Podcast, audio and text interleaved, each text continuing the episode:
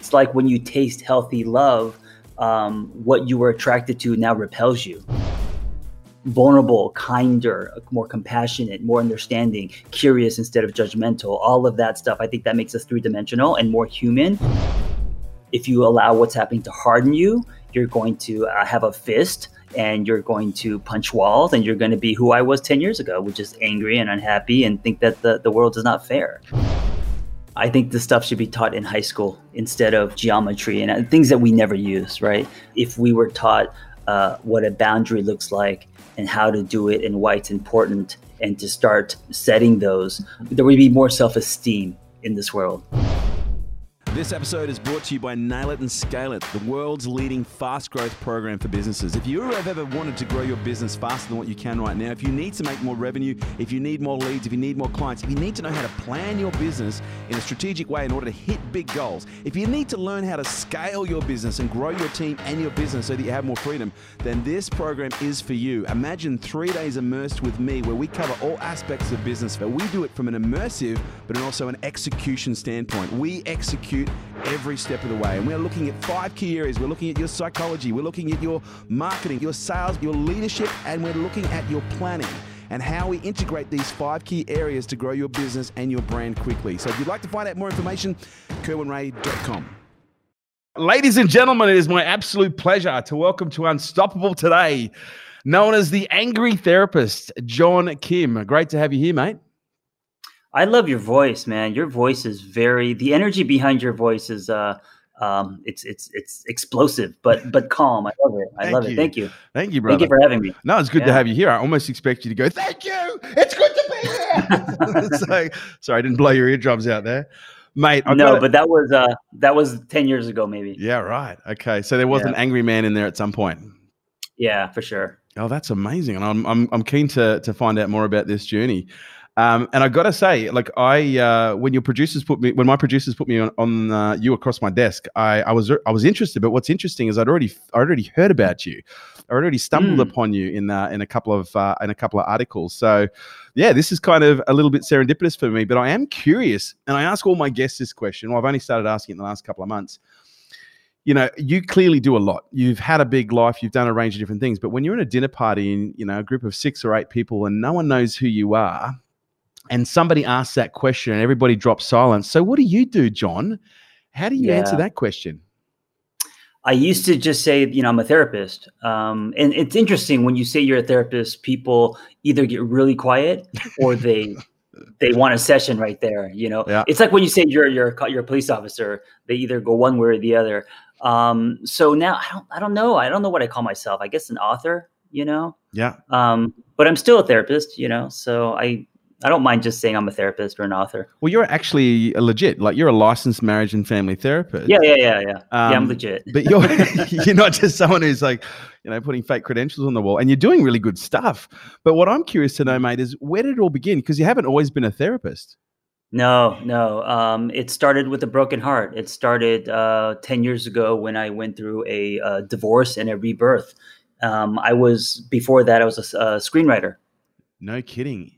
I'm going to assume you're being a screenwriter. You clearly live in California. You're in You're in LA. Yeah, been here for my entire life. LA, all over LA. Yeah, right. Let me guess. Right now, West Hollywood. Am I right? No, close. Pasadena, Glendale area. Yeah, but, right. Everything's 30 minutes away in LA. Yeah, and how is it in LA at the moment?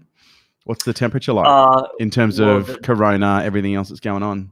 Yeah, the temperature is gorgeous as always. But it's weird because not a lot of people are out. Things are closed, of course. I don't know how it is over there, but the air quality is amazing and there's no traffic. Oh, that's brilliant. Yeah. So you're a screenwriter, and so everybody goes to LA to be a screenwriter. But then, how do you transition from being a screenwriter or an actor, or it's that hard. Sure. But how do you transition from screenwriter to family, angry therapist? Grinding a lot and realizing that writing screenplays wasn't making you happy. It wasn't fulfilling. And then at the same time going through a marriage that was falling apart. So it was a combination of all of that stuff. I pursued screenwriting for about 9 years, went to film school, was really passionate about it. And somewhere along the journey, lost my sense of self. Yeah. And I think I was doing it for the wrong reasons, you know, chasing shiny things. Yeah, right. It seems to me there's the possibility that that skill might be able to come back and serve you at some point in the future. I can actually see a movie. I can see a movie title, The Angry Therapist. Yeah, it's weird the way the universe works. There, I mean, because of my book, I Used to Be a Miserable Fuck. There's been some, you know, possible production or movie, you know, stuff like that. But I'm a different person now, and it's not what I'm meant to do. So I try to detach from that. It was about 9-10 years ago. You went through the relationship breakdown.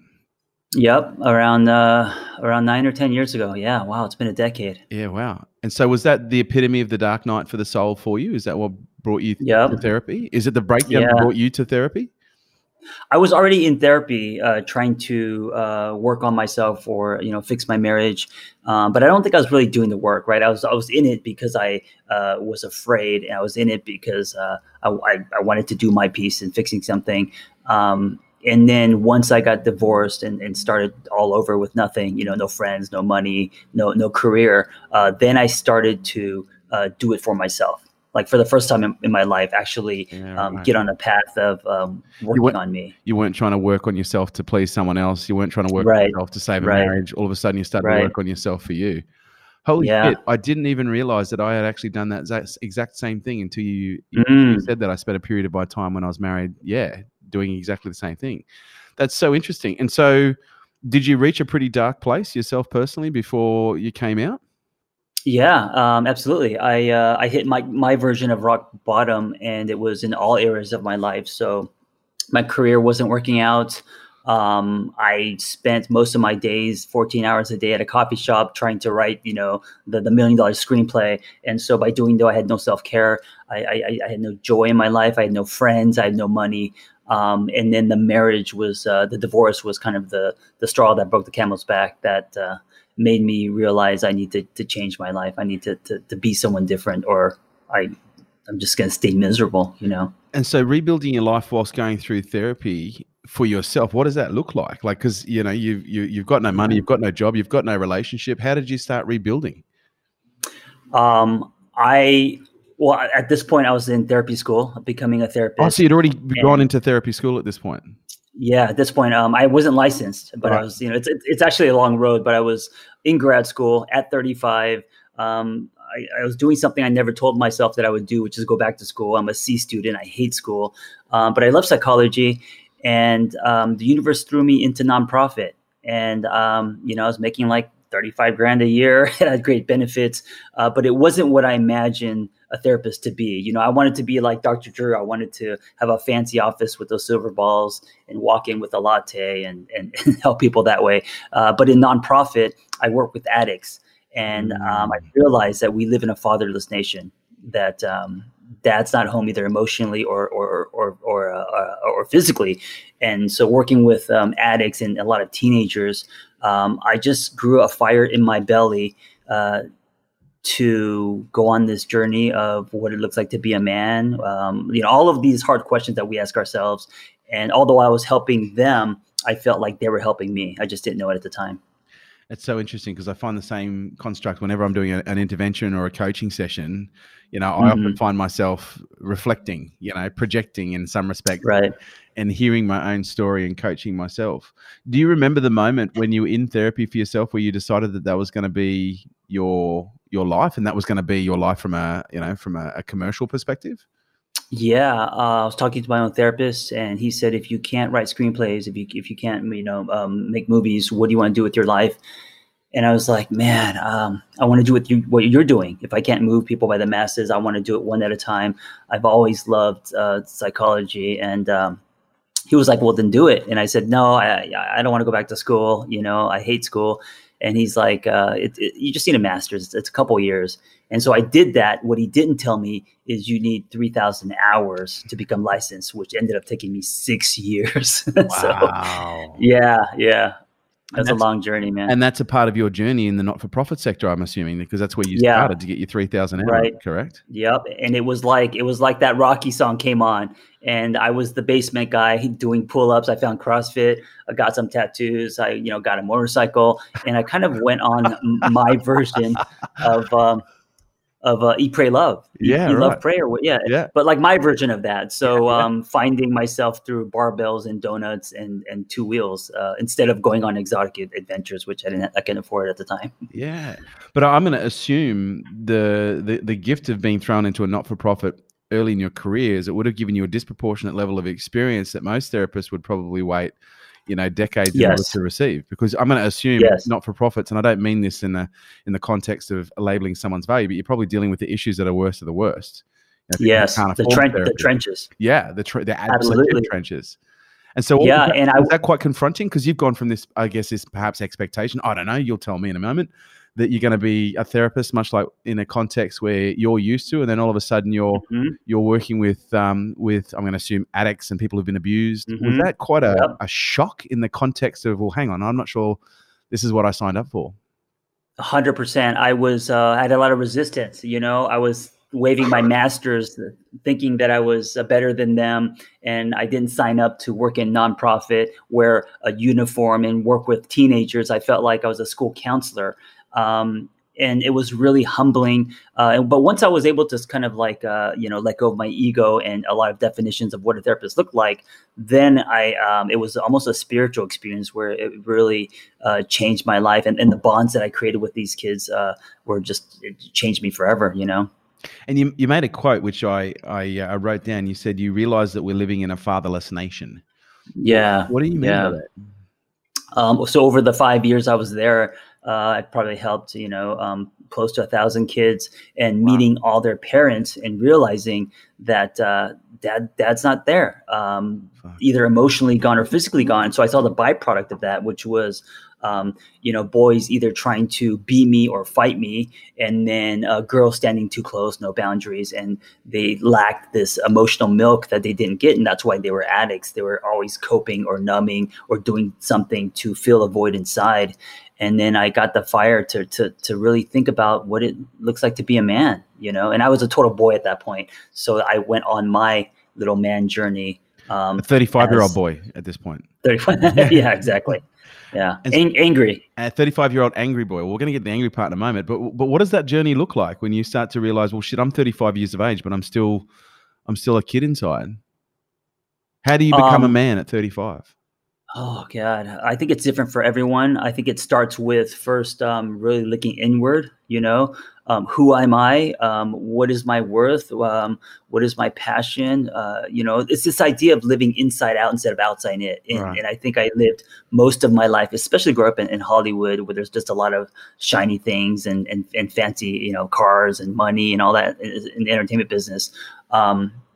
Living outside in, so exchanging my truth for membership, trying to be someone that I'm not, right? And then nonprofit stripped me of that and just threw me into the trenches. And I started to finally like humanize myself and ask a lot of hard questions, like, who I am and where I want to go. Was there any reparenting involved in that? Like in terms of reparenting the younger version of yourself at the current age you're in? Yeah. It was a lot of being alone and connecting to parts of myself that I've locked away. Right. If that makes sense. So totally. Had you identified elements of codependence that were keeping you in a loop that you realized that I need some isolation, I need some solitude in order to work this out on my own? Yeah. I think in my marriage, I was very codependent. It was very sticky, a lot of dysfunction. My dad's an alcoholic, so I've got the addictive gene. I was angry. I was reactive, all of that stuff. And so the divorce cut me at my knees and made me to finally start looking at that, right? Where it's coming from, how it's affecting my relationships, and then what can I do to change that? And when did the angry moniker come in? Because you seem such a calm, chilled dude. Like it's like you've just stepped out of a meditation center or something. No, it's because I'm 47 now. I could say the same thing. Man, I think, I was angry because I was unhappy. I was angry because life wasn't going as I planned, right? All of that. And when I went through this rebirth, I had a lot of time on my hands, and Tumblr was kind of big at the time. So I created a blog And I called it The Angry Therapist because I just thought it was kind of funny that a therapist is angry. But what I was saying without knowing it is that I'm human. So I started to post about my feelings and that I'm, you know, I didn't know anyone would read it. So I was very transparent. I was very vulnerable. And then I think people thought it was interesting that there was this Korean guy, you know, on motorcycles with tattoos calling himself the angry therapist and talking about his feelings. And so that kind of started everything for me. And did you notice that you kind of attracted a certain type of market, person or people or demographic started to really resonate with the message that you were putting out there? Yeah. So I started to write about love, and I started to write about going through a breakup and looking at the black box to see what went wrong. And I started to document, you know, a lot of CrossFit stuff. I was into working out and self-care and all that. And so it actually ended up attracting a lot of women between 30 to 50. And I think it's because I represented something. Maybe I represented a guy who was working on himself or talking about love or being vulnerable. And maybe for them, that was lacking in their life, or maybe that was, you know, different or something they haven't seen. I don't know. And so fast forward to now, how old are you now? 47 now. So you've been on this journey. 47. Wow. So you've been on the therapist journey for 12 years now. Yeah. Yeah. And so what's changed? Like, looking at where you are now, like you've still got the blog, you're about to write, or you've just written a book, I Used to Be as Miserable as Fuck. Has that been published yet? Yeah. Yes, that's been published. It's I Used to Be a Miserable Fuck. Oh, I Used to Be a Miserable Fuck. That's even better. Yeah. That was published by Harper, and it's been about a year, so it's doing really well. And I just sold another book called Single on Purpose, and that comes out in 2021. So the screenwriting skills have come in very handy, I'm going to assume, with what you're doing now. Yeah, you know, it's something that I'm realizing is how the universe plants seeds, and it, like a boomerang, comes back in ways that you never thought of. And so I still channel my writing, except I'm not writing screenplays. I'm writing self-betterment books. Yeah, right. And so I'm going to assume, do you still do one-on-one work? You're still working with people? Yeah, I don't do a lot of that, but I do once in a while. I'll do one-on-one sessions, and I'm using social media, doing videos, and all of that stuff to throw a wider net. And so people say that when doing therapy with you is an unconventional form of therapy. What is it about your therapy that you think makes it a little bit unconventional? So when I started, I couldn't afford an office.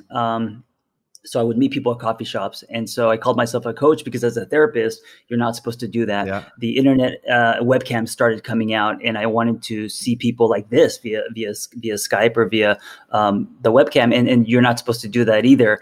And I was like, man, you know, being a therapist is very constricting. And I wanted to show up as I was. So I met people, you know, at a lake. I would bring them into the gym. I would do things that you weren't really supposed to do as a therapist. Oh. And I realized that, especially the new generation, they actually liked it. And they thought it was refreshing to take therapy out of the office, and I meet the client, you know, where they're at. I mean, literally, and showing up just on my Harley with the jeans and a t-shirt and coming in as myself. I think they thought that was different. And so I feel like that's kind of the new way, where people are more interested in who you are instead of the letters after your name. Wow. What an authentic way to present, and what a way to disrupt. I didn't do it on purpose. No, I can tell you didn't do it on purpose, right. but I'm just speaking to what you've shared, which is what a way to present to someone who you're looking for, you know, to support. Because obviously if someone's going to a therapist, and I'm sure you've experienced this yourself, I've done a lot of therapy over my life, but if someone's new to therapy, there's often, you know, a lot of assumptions, there's a lot of fears, there's a lot of unknowns, uncertainty, and those are the things that will often prevent people getting to the level of vulnerability that's required to share the meaningful things that can really make an impact when they're delved into. But showing up on a fucking Harley, like taking someone into a CrossFit gym, you know, turning up at a lake, like that literally disarms someone straight away. And it's like, wow, okay, something's different here. And I'm hoping that this is going to be perhaps, a signal of where therapy could go in the future. Do you think there's any possibility that therapy could potentially go this way in the future, where it is perhaps a little bit more acceptable from a legal standpoint to be able to work with clients in this way? I don't know. I hope so, because I think the clinical world needs an update. You know, it needs a refresh. I know that when I started, you weren't supposed to see anyone out of your state, especially online. And I don't know what they're doing now, but you know, we have the technology to jump into anyone's living room at any time. Like, that's amazing to me. So, like, why not use that? And so. I don't know. I think it's changing. I think the temperature of wellness and therapy, the stigma is slowly dissolving. And I think we are interested in a new way of helping people. And I think that could end up being one of the benefits of COVID is, you know, because what we're seeing right now is some benefits in the medical space here in Australia. And I'm not sure what it's like over there, where doctors are finally able to do more, you know, online consultations. And again, I'm not sure of the breadth in terms of the therapy side and the psychology side, but to me, it would seem, especially with the situation that we are in globally right now, there's almost a requirement for therapy to go online because of the isolation. And it's not just because of the isolation, but also because of the, I'm going to suggest, the impacts of the isolation. Yes. And again, there's not a lot of data that's coming out there right now to suggest how good or bad that is. But, you know, I'm sure you would agree, it's a little concerning that there are a lot of people out there right now who are mentally unwell, who need support and aren't able to get it because of the situation that we're in globally. Yeah, absolutely. There's a lot of stuff happening. I think that's going to change. Also, a lot of group work. So using things like Zoom, where you're running therapy groups, where you're using the community, whether it's 5 people or 20, to all grow through each other instead of this one-on-one thing. I think when you do therapy in an office, the stigma of going into an office and feeling like there's something wrong with you, especially with men, you know, a lot of men won't go to therapy because they the stigma behind it. But, you know, if I say, hey, meet me at the gym or meet me at the lake, we're going to go for a run, you know, it disarms them. It's a lot more casual over clinical, right? And of course, you have to do it with boundaries and with, you know, structure. But I think you're just going into it more with someone instead of at someone.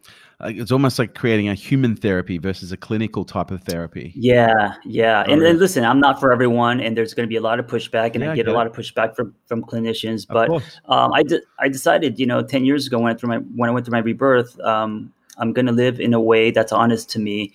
And I did the clinical stuff. So I worked in high-end treatment centers. After the nonprofit, I worked in, you know, in Malibu, and I worked in different rehabs and stuff. I had a full private practice, and I felt like Clark Kent pushing the mail cart. And then when I was doing things my own way, when I was showing up, you know, in the jeans and the Harley, and let's just go do a workout and do life, if we're going to talk about life, I felt more like Superman. I felt more like I was, you know, at my potential. Yeah, right. What have you found more effective in the context of therapy, group or individual? Group. Group is so powerful. Have you seen that movie, The Breakfast Club? Oh, God. Oh, my God. That's like a really old 80s. Movie. Yeah, yeah. But I can't even remember it. But, yeah, I think I saw it like 20 years ago. Yeah, it's a John Hughes film. But it's about kids in detention and how they kind of like bond through that hour. And group is like that, you know, different people, different walks of life, and kind of growing through each other. I think that at the intersection of technology, and now that the webcam and things like Zoom is common language, I think it's so powerful. I think it's going to be the new way. I think it's what people want. And I think it's also going to make therapy cheaper because therapy can be very expensive. It's interesting because I found the same correlations when I'm working with my clients because, you know, I am, you know, I guess considered a coach. I do work in the performance space specifically, mainly, you know, 90% of that, 80% of that in business and 20% is in other areas of performance. But what I find, which is echoing what you're saying, is I get far more traction in a group environment than I do in an individual environment. And what I find, and maybe you can relate to this, is when people are talking in a group environment, there's a lot more therapy going on than when there's one person having a conversation. Sure. But there also seems to be greater levels of accountability when, you know, people are making, you know, declarations, not just to a therapist, they're now making declaration to one therapist and perhaps, you know, 7 years. Yeah, and there's different perspectives, and as a therapist, you're facilitating instead of lecturing or trying to control the group, and the group kind of takes a life of its own, so, which is really powerful. And I think that's the key, facilitation. So, Matt, I'm going to assume you've learned some incredible lessons in life, in love, relationships, addiction, about being a man, in therapy in general. What is the thing right now that you look at the world and you go, okay, if there's one thing I'm seeing that, because again, there's a lot of individual applications, but let's look global now. If there's one thing that you see the world really needs right now, what do you think that is? Oh, man. I think the world needs to, and by the world, I mean also individually, with what's happening, I think it's either going to harden us or soften us, depending on what comes up and how you process that. So whenever we're forced to sit still, like we're doing now, there's going to be a lot of resistance. There's going to be a lot of fight, and you could either run away from yourself or toward. And so we're running toward yourself means to really examine what's coming up, where it's coming from, and processing that, running away from yourself means to be judgmental, to react, everything that's going to get you to disconnect you with you, if that makes sense. Yeah. Makes total sense. So you're talking about how do we become hardy, not hardened? Yes. How do we be? And when I say softer, I don't mean that in a weakness way, right? I mean, vulnerable. I mean, vulnerable, kinder, more compassionate, more understanding, curious instead of judgmental, all of that stuff. I think that makes us three-dimensional and more human. If you allow what's happening to harden you, you're going to have a fist and you're going to punch walls and you're going to be who I was 10 years ago, which is angry and unhappy and think that the world is not fair. And so perhaps there's someone out there right now who's listening to this and going, man, I can really relate to that part of the life where, I was completely, I was unfulfilled pursuing something that I thought I wanted to do, but I became disillusioned. I'm in a bad relationship or not the relationship I want, or I'm an angry person, or I'm all of those things. If you were to look at someone in that same situation, go, look, I've only got 5 minutes, okay? But here are the speed therapy, right? That can maybe What would be here are the 2, 3, 4 things that, really helped me that if you do follow, tick them, it should put you on at least the path to some form of, development. Yeah. So I talk a lot about containers, which is our life space. I call it a container. A lot of us have cracked containers. So if you're in an abusive relationship, that's a cracked container, and a cracked container stunts your growth, right? And you can make your own container. You could rebuild your life space. And so that would be my first thing. What does that look like? And working inward, I would say we all have a pseudosite, which is the false, the inauthentic, the approval seeking, the codependency, all of that, narcissism. And then we have a solid self. The solid self is the authentic self. And usually the solid self is a quiet whisper. It's the voice that we don't listen to because of society and all of that, and especially now with social media. We usually listen to our pseudo side. So I would say to start listening to your solid self, and that's going to change the projected trajectory of your life. And that's kind of like what I did. My screenwriting days, my Hollywood days was all pseudo. It was me listening to who I should be, where I should go, what happy should look like. And then my solid self after the divorce, when I had nothing, it was like, what is my truth? How do I stand on it?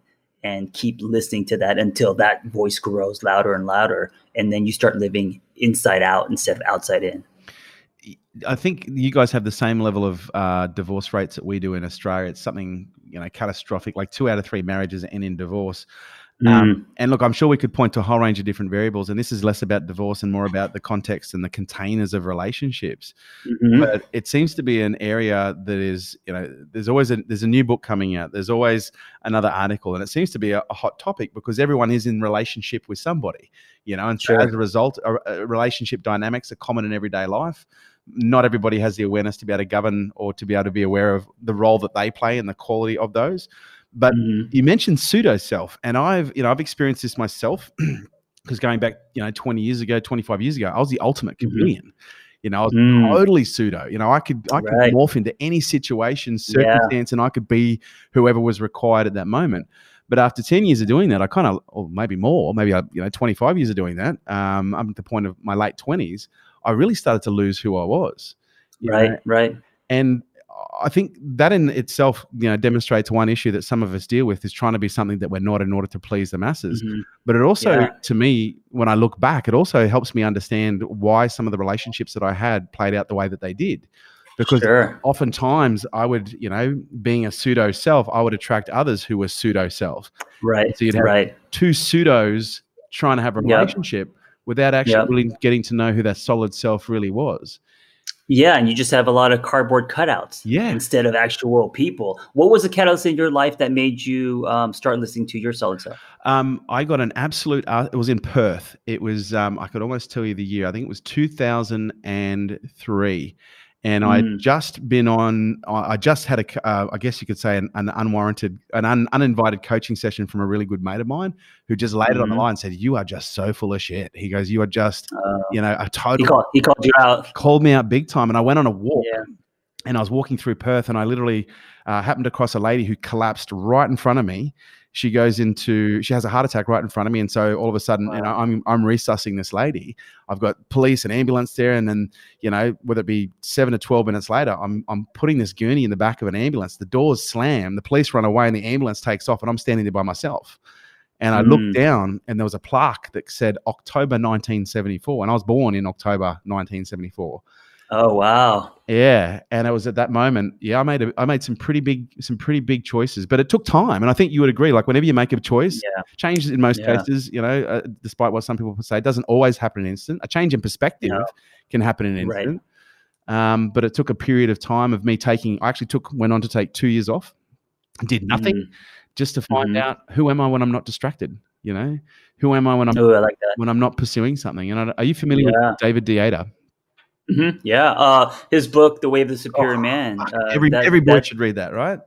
That's the first thing I read after my divorce, and it inspired me. Yeah. And that was one of the books that came across my desk at the time, and he talks about the importance of doing nothing so as not to be distracted to find your genuine purpose. And that's what I did. I spent 2 years doing nothing to find out who the fuck is this guy that I've been living with for 30 years at this point. And it was pretty confronting, I've got to say.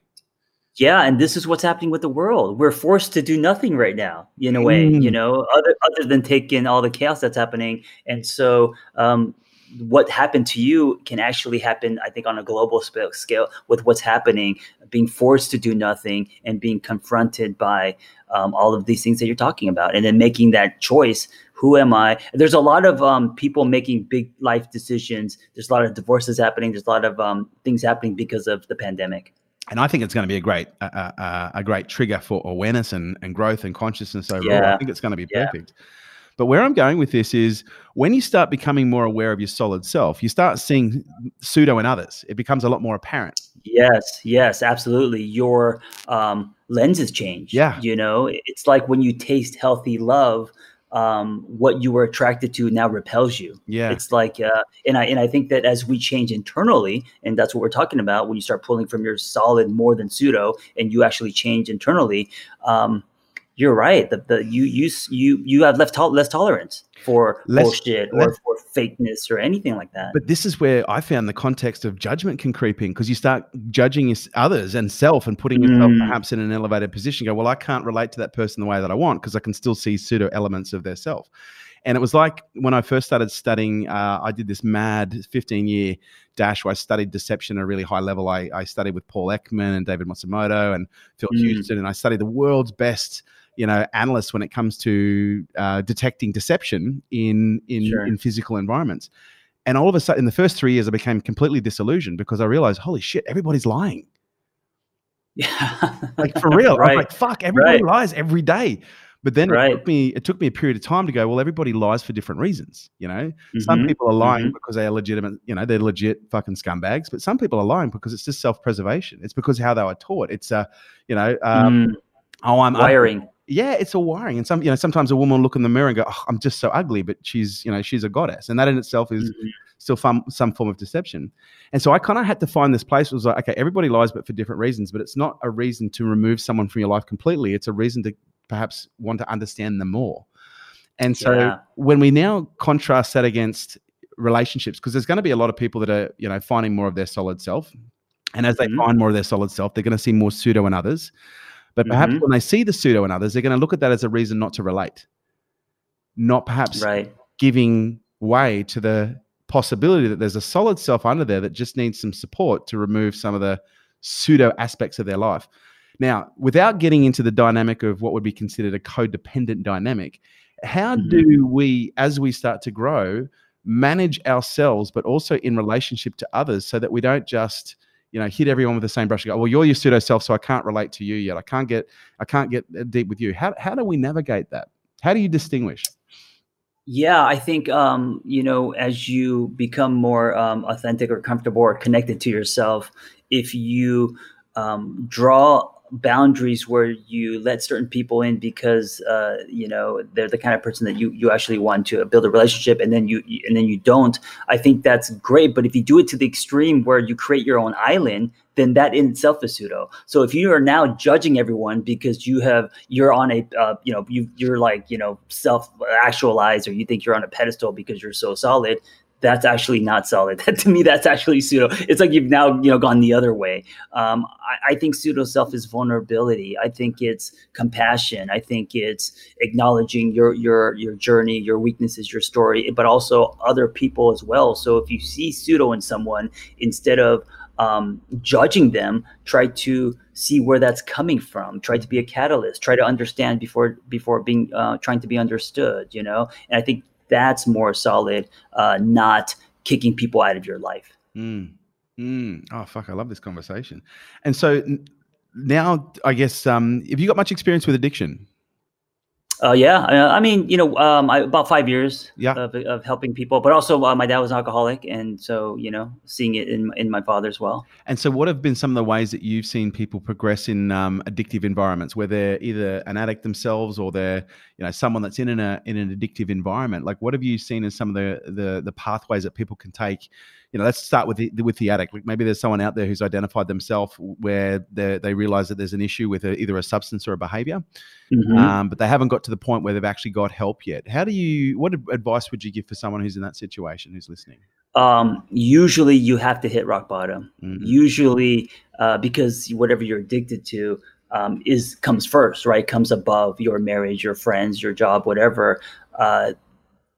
The true addict, that is number one. And so in order for them to decide that they don't want that in their life anymore, they have to hit such a low where they lose something and they're like, okay, I can't do this anymore. So a lot of times they lose custody or lose, you know, their favorite career or friends or whatever.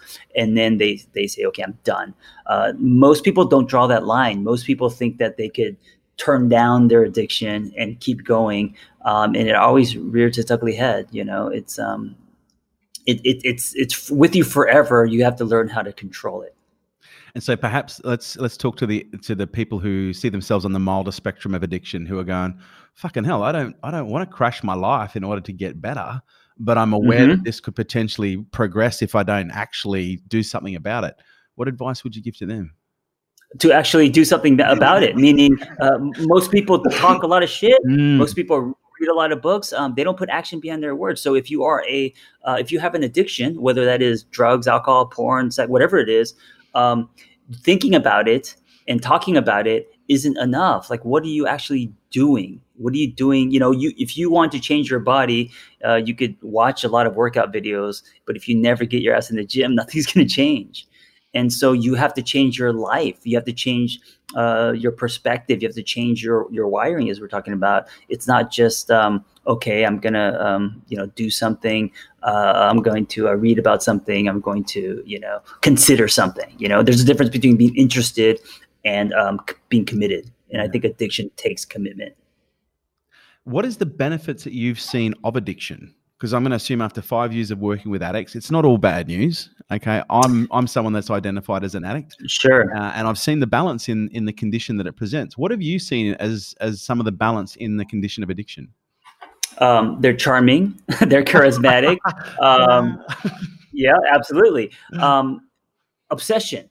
Because a lot of addicts get obsessed with things and they get great. So whether it's fitness, usually when you plug your addiction, you get obsessed with something else and that becomes your new addiction. You know, a lot of people stop drugs, but then now they're working out 4 times a day and they get obsessed with that. So when you're an addict, you're an extremist. And I think the gift in that is whatever you get obsessed about, if it's a positive thing, you're probably going to be really good at it. The flip side to that is you're also going to put a lot of pressure on yourself. And so a lot of addicts don't like themselves. So there's no balance. So it's basically all or nothing. You either win or you're a loser. There's no second place. You know? Well, that, I can certainly relate to that. I want to skip back for a second because you started saying some words before that I wanted to go down, but I didn't go there, but I will now. One of the things that I've discovered in relationships is the importance of boundaries, you know, having boundaries. But first of all, knowing what a boundary is, knowing what your boundaries are, and then knowing how to communicate them in an effective way. Would you say that perhaps a lot of relationship issues could be easily managed if there were perhaps a greater understanding of what boundaries were when it came to teaching people how to relate versus just allowing people to relate and hoping they can work it out themselves? Yeah, I think this stuff should be taught in high school instead of geometry and things that we never use, right? If we were taught what a boundary looks like and how to do it and why it's important, and to start setting those, there would be more self-esteem in this world with people. I think boundaries are everything. You know, if you don't know how to set a boundary, you're puncturing your self-esteem balloon. You're going to train yourself to let people walk all over you, or you're going to mute yourself. You're going to do things where you're, again, suppressing that solid self. And what's going to happen is you're going to be angry, resentful, depressed, all of that. And so what does a boundary look like? I would kind of break it down to, I'm trying to think of a way that, we haven't heard before. I think it's about, are you... Whatever, if it's a person or whatever it is, a work situation or whatever, is it expanding you or constricting you, right? And if it is constricting you, how much of that is you and how much of it that is the other object, the person, the work, whatever. And if you could say honestly, it is the other person or then a boundary needs to be set. If your relationship with the other person is expanding you, then that's a good thing. That's someone, creating a safe space for you. And so if you're in an abusive relationship, there's a lot of constriction, there's a lot of restriction, there's not a lot of expanding, And so how do you, when you realize that, holy shit, I perhaps don't have a lot of boundaries. I'm perhaps feeling myself being punctured in this relationship, and I now need to start putting them in. How do you teach someone to start putting in boundaries in a healthy way that doesn't necessarily cause all sorts of, because here's what I've discovered. The moment you start putting boundaries in, that's when you really start to see what people, you learn a lot about people's emotional maturity when you put a boundary in place. Sure. I think the inability to draw a boundary is the result of something deeper. So instead of just saying you need to draw a boundary, which they may not have the tools to do that, it's examining their relationship with themselves, and the stronger your relationship with yourself is, boundaries are automatically drawn. If your relationship with yourself is poor, if you think of yourself as, not valuable, not lovable, if you think you're a piece of shit, you could give them all the tools and all the how-tos and drawing a boundary. They're probably not going to draw a boundary, So I think it's about going to the core, which ultimately is about your relationship with yourself. What does that look like? Is it healthy? Or is it, abusive? Is it toxic? Yeah. It's so interesting because, in school we are taught, so many things that are completely irrelevant. But one of the most important things that we need to know is how to relate to other people. And even in most cases in relationship contexts, people will teach you how to relate to other people, but they won't necessarily teach you how to relate to yourself. Yeah, no one talks about that. I mean, especially also more so with men, and that's why we're chasing this scoreboard. We are performing, we're finding worth in the external because our relationship with ourselves is not something we visit. You've brought up the men a few times now, and being a man, I appreciate that. But I also know that there's a context around, this whole toxic masculinity and what is it to be a man? And there seems to be a lot of confusion out there around not only what is toxic masculinity, but what does it mean to be a man, and how do we become a man? And so with all the experience that you've had, how do you have that conversation with someone? Where do you start? Yeah, so I don't ever try to put on my definitions onto anyone else. I think we all have our own definitions, and that's what's important. I think we all need to go on our journey, and that journey is forever, right? I'm not off of my journey. It just becomes a new one. But it's the men that never go on one. It's the men that never look inward. It's the men that grow up in locker rooms and have distorted versions of definitions of what a man looks like. I think those men are angry, are dangerous, are reactive. And they're very they're posturing, and they're pulling from their pseudo self, holding up shields. That to me is toxic masculinity. I think when you decide to actually look inward, to be vulnerable, to go on your self-betterment journey, to actually want to be a better version of yourself, to explore what's wrong and why. That's the beginning, I think, of creating a new definition of man. And what's happening in the world right now, the soil is so rich for men to create new definitions. How important is it for young boys to have a rite of passage when it comes to that transition between, boyhood and adulthood, becoming a man? Yeah, my divorce was my rite of passage. Yeah, wow. That was I think it's imperative, and I think in other cultures there is that. I don't know if there really is one in like cities and in America. No, when you look at most ancient cultures that are alive today, there is an initiation process, absolutely. There is a ceremony, there is a, there's an education of sorts, you finally go hunting with the men or, Do you think that it's something that is really missing from today? Yeah, I think we should create one. I think everyone I don't know, that would be amazing, because what happens is, because we never have that, we just we grow up, become adults on paper, but we're inside, we're boys, and we're just trying to perform or outdo or posture, and we never become mature, we never become men inside, we just look like one on the outside. Let's change gears a little bit now as we're moving towards the pointy end. You're now a dad. You've remarried? I'm not married, but I have a girlfriend, and I am a father, 5 months. Wow. Yeah, 47. Yeah, I did the math, and when I drop her off at high school, I'll be 64, and they're going to be like, your grandpa is your grandpa's picking you up. Cool, man. He's got a Harley and tattoos, man. Oh, man. I'm glad I did it later, because when I was 20 most people have kids at that. I wouldn't have the tools. I would have not been there. Yeah. I would have been like the dads that I told you I saw when I was working in a nonprofit, who was not there. Same. I didn't have my son until I was 38 and nice. After 38. And so for me, there's so many correlations between yourself and your journey. My divorce, same. I got divorced 4 years ago now. And that was my rite of passage. It was the first time that I actually took the time to start unraveling all of my loops, and really doing a lot of a disproportionate level of, solitude and self-reflection to start going, who the fuck am I really?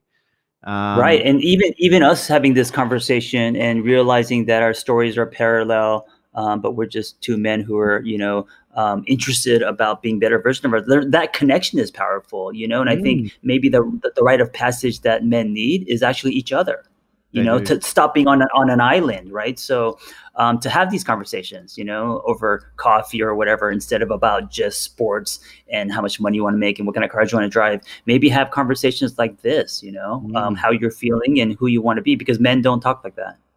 And so what have you learned in the first 5 months of being a dad about yourself?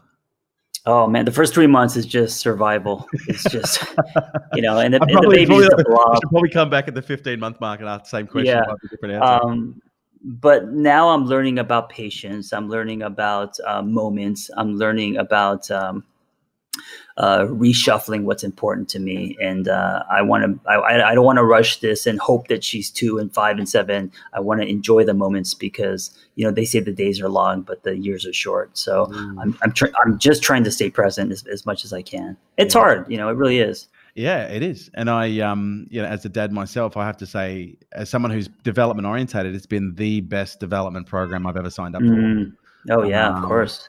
From a leadership perspective, but also from a self-awareness perspective. Because one of the things that I've noticed, and it might be too early for you, is as my son started to grow, I started to hear different people's voices and see different people's behaviors coming out of me.